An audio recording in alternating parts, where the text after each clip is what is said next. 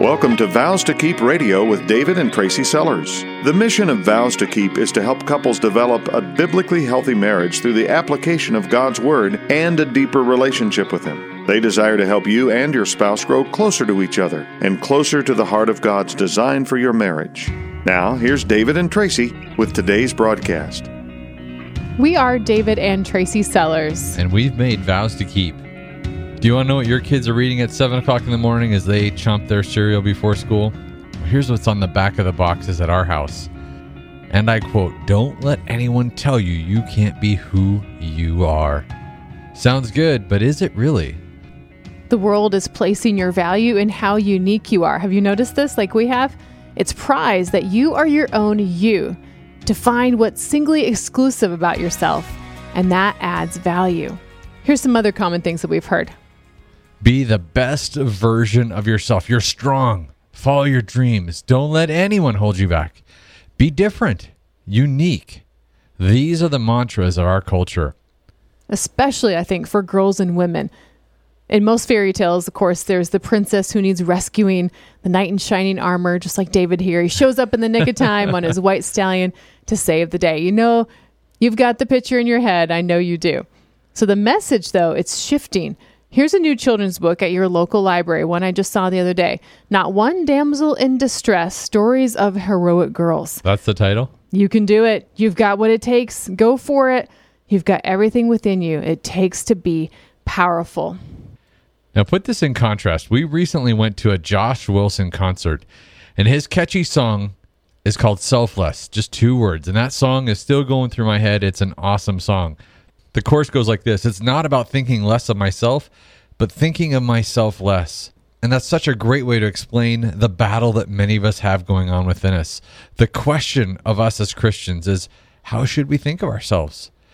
You just mentioned the word self esteem, and you're going to get a variety of reactions. People arguing that we should have low self esteem so we can be humble, others saying that we should have high self esteem because that's good mental health not everyone even agreeing on what the definition of self esteem is. I mean, it's so confusing at best. There are influences everywhere online, in church, from our parents, our coworkers, media, all giving us their opinion on the topic. Christians and non Christians alike either agree wholeheartedly or disagree vehemently with each other. So here's the memo on the bulletin board of the world in a nutshell about this topic of self esteem. You are all that you need. But do you catch the undercurrent? If all you need is you, if you've got what it takes, you don't need God. End of equation. Nothing left to add. Not God, not your spouse, not your fellow believers in Christ, not God's word. Because you're good. You're good just as you are on your own. Satan could never convince God that you're not worth pursuing, but Satan can convince us little by little that we don't need God. Everything we will ever need comes straight from within us. The real, true us, in fact. The truer we are to ourselves and to our desires, the stronger we will be. I hope that sounds a little bit scary to you. It sounds scary to me. Yeah, I totally. Because I think we're all great at being self deceivers. What could be easier to fall prey to than my own misconceptions and deceptions? I do it all the time. Now, I hear the Word of God preached every Sunday. David, I know you do too.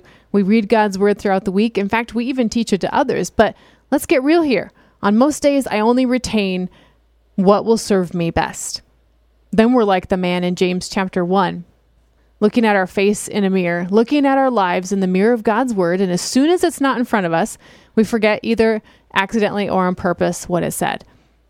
Our hearts, Jeremiah 17 says, are desperately wicked. We run after what feels good in the moment, believing that we can find life and satisfaction apart from God. Before we dive into the solution to our heart's condition and what this means for our marriage, let's understand the further messages that we're hearing. So, we've only talked about one side of this coin. Number one, you've got everything you need to be successful because you're unique. And the more that you lean into your uniqueness, the happier you will be. The other side, though, and this one is more subtle, more of us are going to fall into it. We stuff our homes and our lives full of accolades, full of recognition. The perfect education, the perfect job, home, kids, the perfect blog, the perfect Facebook page. We build ourselves and our lives into something the world would honor. We feel good about it. It scratches just the right itch, the need to be successful, to be worth something. What if we were stripped of all that made us feel worthwhile? No accolades, no education, no family, no good looks, poor health, just the basic possessions. Job found himself in this very position. He had it all, and it was all taken away. What if that was you? Not only how would you react, but how would you feel? Where would your worth come from? It was certainly an eye opener for Job. Read his story sometime. Read how he came to grips with who he was, not because of his great wealth or awesome family, but because God created him. As we seek today on Vows to Keep Radio to have a godly view of ourselves, sifting through the messages of the world and letting the lies fall through the cracks, let's take our discussion in this order. Number one, defining and comparing self esteem, selfishness, worth, identity, pride, and confidence. And number two, we're going to talk about how an accurate view of ourself affects our lives and especially our marriages. And then number three, steps going forward from here. Let's go into number one here defining and comparing all those things that David just mentioned. Number one being self esteem. This is the world's definition of self esteem feelings of worth based on our skills, our accomplishments, status, financial resources, and appearance. Self esteem, at its most basic form, means that we are esteeming ourselves. What's interesting is that the world connects low self esteem with abuse. Someone who could just be run all over, and yet God connects humility with service. The world connects high self esteem with confidence, someone who stands their ground. But then there's God. He connects pride with failure. Now, in most of our homes, that's not really the case that we're dealing with. Most of us are not in an abusive relationship. We're not dealing with someone who's horribly prideful. In fact, we stand in this place where we've got two believers living in a home who have low self worth and have no desire to serve the Lord in regards to their marriage. One thing we can say for sure that is a hole you will stay stuck in for a long time. But the answer is not to suddenly just take on some new form of self esteem. The answer is to follow through with what God asks you to do for others. If you want to have worth in this world, you will serve who God asks you to serve. Think about that, husbands. When you know there's a honeydew list out there, will your love be put into action? Will you look for those things and just start to move? You see, God has designed us in such a way that when we serve Him, we feel best about ourselves. And aside from serving God Himself, he has placed you in such a position that the next most relevant people to serve in your life are going to be your wife, your family, the body of Christ, and then everyone else in this world. Take a look with me at Matthew chapter 25. One day we'll stand before the king. And this is in verse 34. It says, Then the king will say to those on his right, Come, you who are blessed by my Father, inherit the kingdom prepared for you from the foundation of the world. For I was hungry and you gave me food. I was thirsty, and you gave me drink. I was a stranger, and you welcomed me. I was naked, and you clothed me. I was sick, you visited me. I was in prison, and you came to me. Then the righteous will answer him, saying, Lord, when did we see you hungry and feed you, or thirsty and give you drink? And when did we see you a stranger and welcome you, or naked and clothe you? And when did we see you sick or in prison and visit you?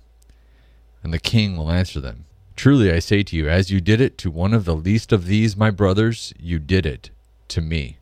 Now, let me be clear. In fact, serving God often means serving your wife. Something interesting to note when we talk about what self esteem is, is that you and I don't need to be told to love ourselves. We get up in the morning and guess what we do? We take care of us. We eat breakfast, we shower, we brush our teeth, we look out for ways all throughout the day how we're going to get comfort, how we're going to get fed, how we're going to get to the very next pleasure we can imagine, right? Exactly. The Bible, if you look at it closely, never instructs us to self love. That's because we do it naturally. Jesus says, Love your neighbor as yourself. That's the greatest commandment. You can see right there that self love does come naturally. Yet in our culture, love yourself first so you can love your neighbor is actually what we're being told.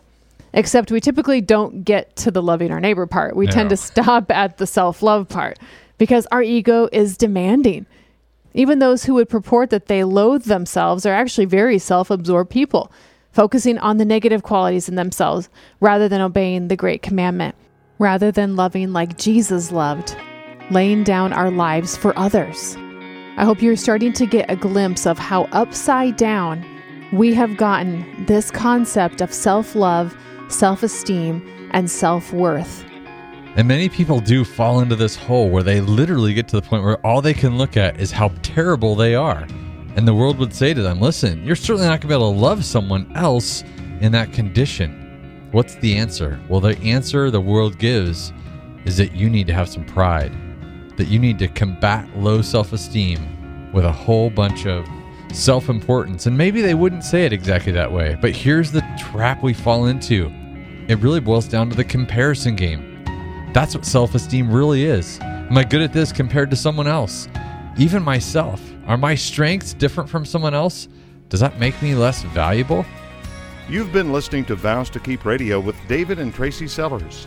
They'll return shortly with more of today's broadcast. Vows to Keep wants to help. Today's quick marriage question was submitted by a listener like you. Now, here's David and Tracy with today's quick marriage question and their response. Dear David and Tracy, my wife does not value me or my needs, and I feel like I'm attentive to her needs and serve her tirelessly. And I feel really bad about myself. What do I do? You know, it seems like a challenging question because it's one in which I think we can all at times relate to the emotions that are behind it. Many of us work very hard at pleasing our spouse as if we're going to get something from them because we've given something to them. We're trying to constantly prove our worth to them.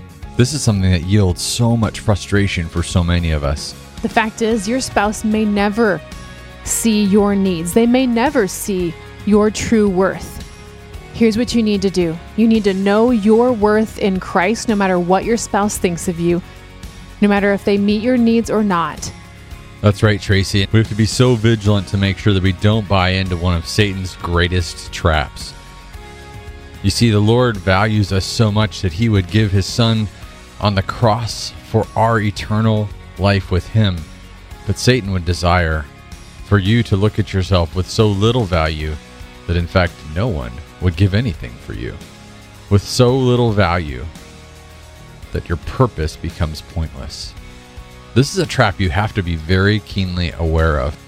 Instead of looking for your actions to buy their approval, which is a trap that honestly doesn't really work, we must look at our spouse's needs with a totally different perspective. We must hunger to serve the Lord by serving them. And I do believe as you serve the Lord by serving them, you're going to turn their heart toward God. Ultimately, that is the best thing you could do for both you and them. If you have a marriage question, please email questions at vowstokeep.com. Vows to Keep will respond to you via email and perhaps use it on the air. Now let's rejoin Vows to Keep Radio with David and Tracy Sellers. We hope you don't feel like we've got this concept, this teaching completely perfected in our own lives. We also fall trap to comparing ourselves with others, not recognizing the value that we have in Christ, putting our value in what the world says should be valued instead. I wonder today where you might have fallen into this trap yourself. Who are you comparing yourself with right now, today, yesterday? As you look into the mirror, is that where you are getting your self worth from? Are you convincing yourself you need certain things in your life in order to be valuable or valued? Look at how God's word talks about the body of Christ. 1 Corinthians 12 says, In fact, God has placed the parts in the body, that's you and me, every one of them, just as He wanted them to be. If they were all one part, like if we were all the hand, right, where would the body be? As it is, there are many parts, but one body. And those parts of the body that seem to be weaker, those are the ones that are indispensable. And this is the kicker because some of us look at ourselves as that weaker part, but God is the one who defines our value. It is not up to us to do that. We can recognize as someone who's got all the body parts of as us as physical people that we use even things that seem not that obvious all the time. I have a friend who's missing four fingers on one of his hands. And every time I meet that man, every time I see him and I shake his hand, I'm reminded of how important those four fingers are, and I never think about them as valuable. This is exactly how God has designed the body of Christ. The world is saying, hey, do you suffer from low self esteem? Work on your self image. Find your true sense of self. Go find what you want to be. Psychology today is asking us to do this. Ask yourself this question Do you believe in yourself? Do you give yourself the credit you deserve? Well, if that's what they're asking, then I'm going to ask this In your self esteem, who gets the glory? If you're working to build up your self esteem, the focus is on you. If you're working to bring glory to God, the focus is on Him, and your reward is fulfilling your role in the body of Christ. Just like we talked about in 1 Corinthians 12. Your reward is walking in the good works that God prepared in advance for you to do, like it says in Ephesians 2:10. Too many of us are looking for our self worth to be defined by some reward that we would get here on earth, but that's not what God's word says is going to happen. We can look in Colossians 3. It says, Whatever you do, Work heartily as for the Lord, not for men, knowing that from the Lord you will receive the inheritance as your reward. You're serving the Lord Christ. And that inheritance, well, no guarantees that's going to be here on earth, but it will come. A quote we took from Teens Health self esteem can influence your happiness and success. I think we'd all raise our hand in a yes vote for a happy life and a marriage, right? Yeah, who's going to say no to that? But when we are misguided in what will get us there, we don't ever make it to the destination. And that leads us to the second point how an accurate view of ourself affects our lives and our marriages. Traveling for business this last week, I went to Washington, D.C., and I got an Uber, Tracy, and there was a lady that was my Uber driver, and she, like many people in this world, was struggling because she was recently going through a divorce. And this was one of her biggest complaints. She said, Being married to this man, I lost who I was. And now I'm just trying to find me again. Now, Tracy, I would argue that that's one of the best things that could happen in your marriage. When you can't tell where one of us starts and the other begins, that is where we can celebrate the fact that we're no longer individuals. We're willing to sacrifice it all for the picture of unity. And we see this in the Trinity, in fact. When we look at the Trinity, we see this perfect unity between God the Father, Jesus Christ, and the Holy Spirit.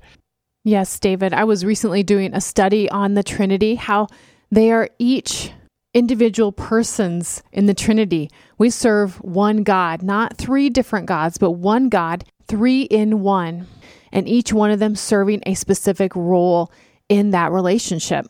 Each of them being willing to take their place in this relationship and yield to each other.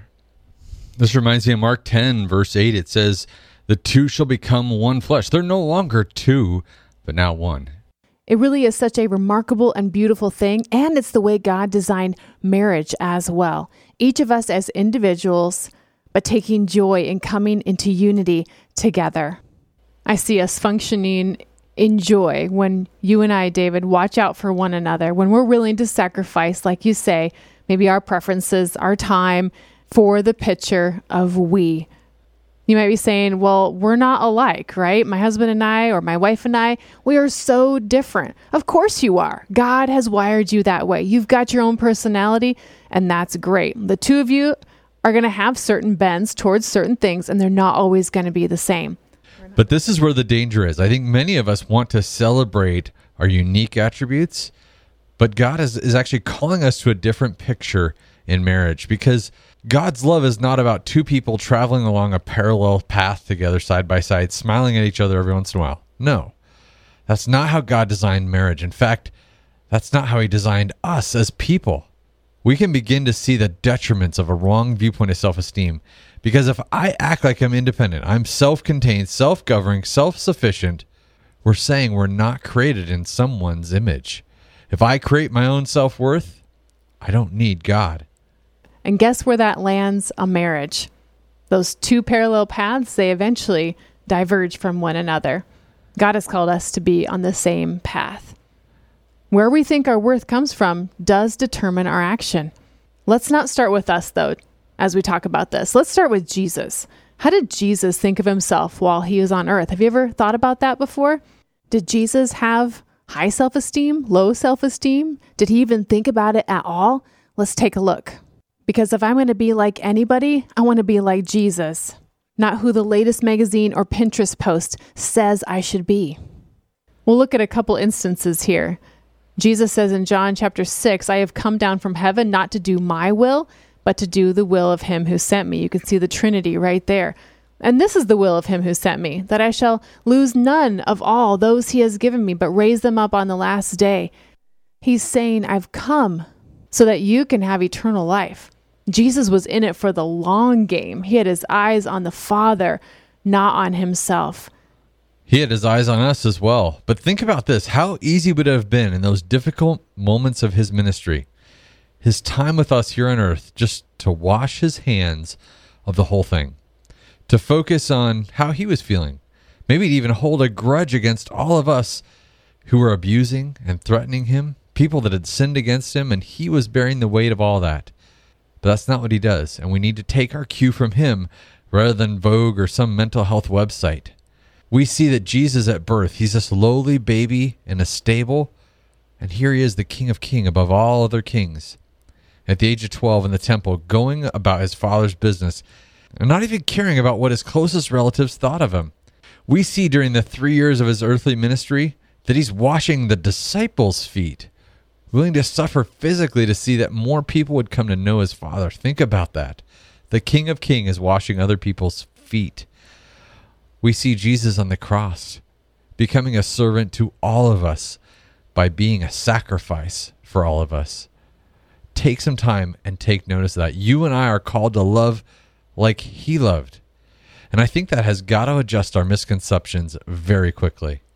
It certainly adjusts mine because as we go through those different instances in Jesus' life, I see really clearly, I hope you do too, that he was not getting his self worth from all the things that you and I are trying to get our self worth from.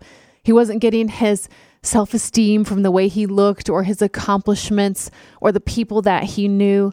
He knew who he was, a member of the Trinity. You and I need to know who we are, children of God. He knew that his worth was not based on any performance he could do here on earth. Our worth in Christ is not based upon how well we can act, how close to the letter of the law we can align our lives. No, our worth in God is found in the sacrifice of Jesus Christ. His worth was based on who he was, and he willingly sacrificed everything for you and I. Jesus not only had his worth and purpose down pat, he's got ours too. Think about this. How does Jesus view us before and after salvation? Well, we can see it right in his actions. Jesus was the lamb that was slain before the foundation of the world. God does not wish that any should perish, but that all would come to repentance. He chases us until he's got our attention, and then all of heaven rejoices when we become his child.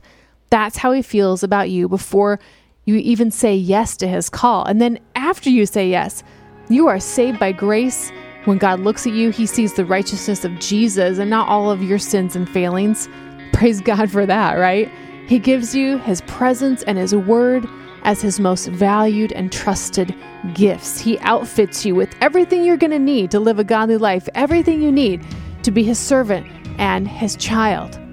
That is where our self worth comes from. And this significantly affects our marriage relationships. We hope you can join us next week on Vows to Keep Radio, part two of this series, as we dig into what does the Bible say about our self worth? What does the Bible say about self esteem, pride, humility, selfishness, giving, serving? Next week, we'll look at is our marriage relationship based on a merit type love, and how does that affect how we treat our spouses? Next week, we're going to take a good look at are we trying to make a good impression or are we letting people see Christ working in us and through us? Let's go from being puffed up to filled up. Vows to Keep is supported by a team which includes biblical coaches, writers, and pastoral advisors. If you have a desire to serve marriages in your community, we would love to hear from you. Vows to Keep is a not for profit marriage ministry designed to bring God's encouraging truth to the marriages of our area. As a not for profit organization, our commitment to Christ like marriages includes providing much needed services regardless of a couple's financial ability to offset the cost of Vows to Keep operations. If you are unable to donate your time or abilities but would like to help support Vows to Keep financially, visit vowstokeep.com and click on the donate link. This program is sponsored by Vows to Keep of Zanesfield, Ohio.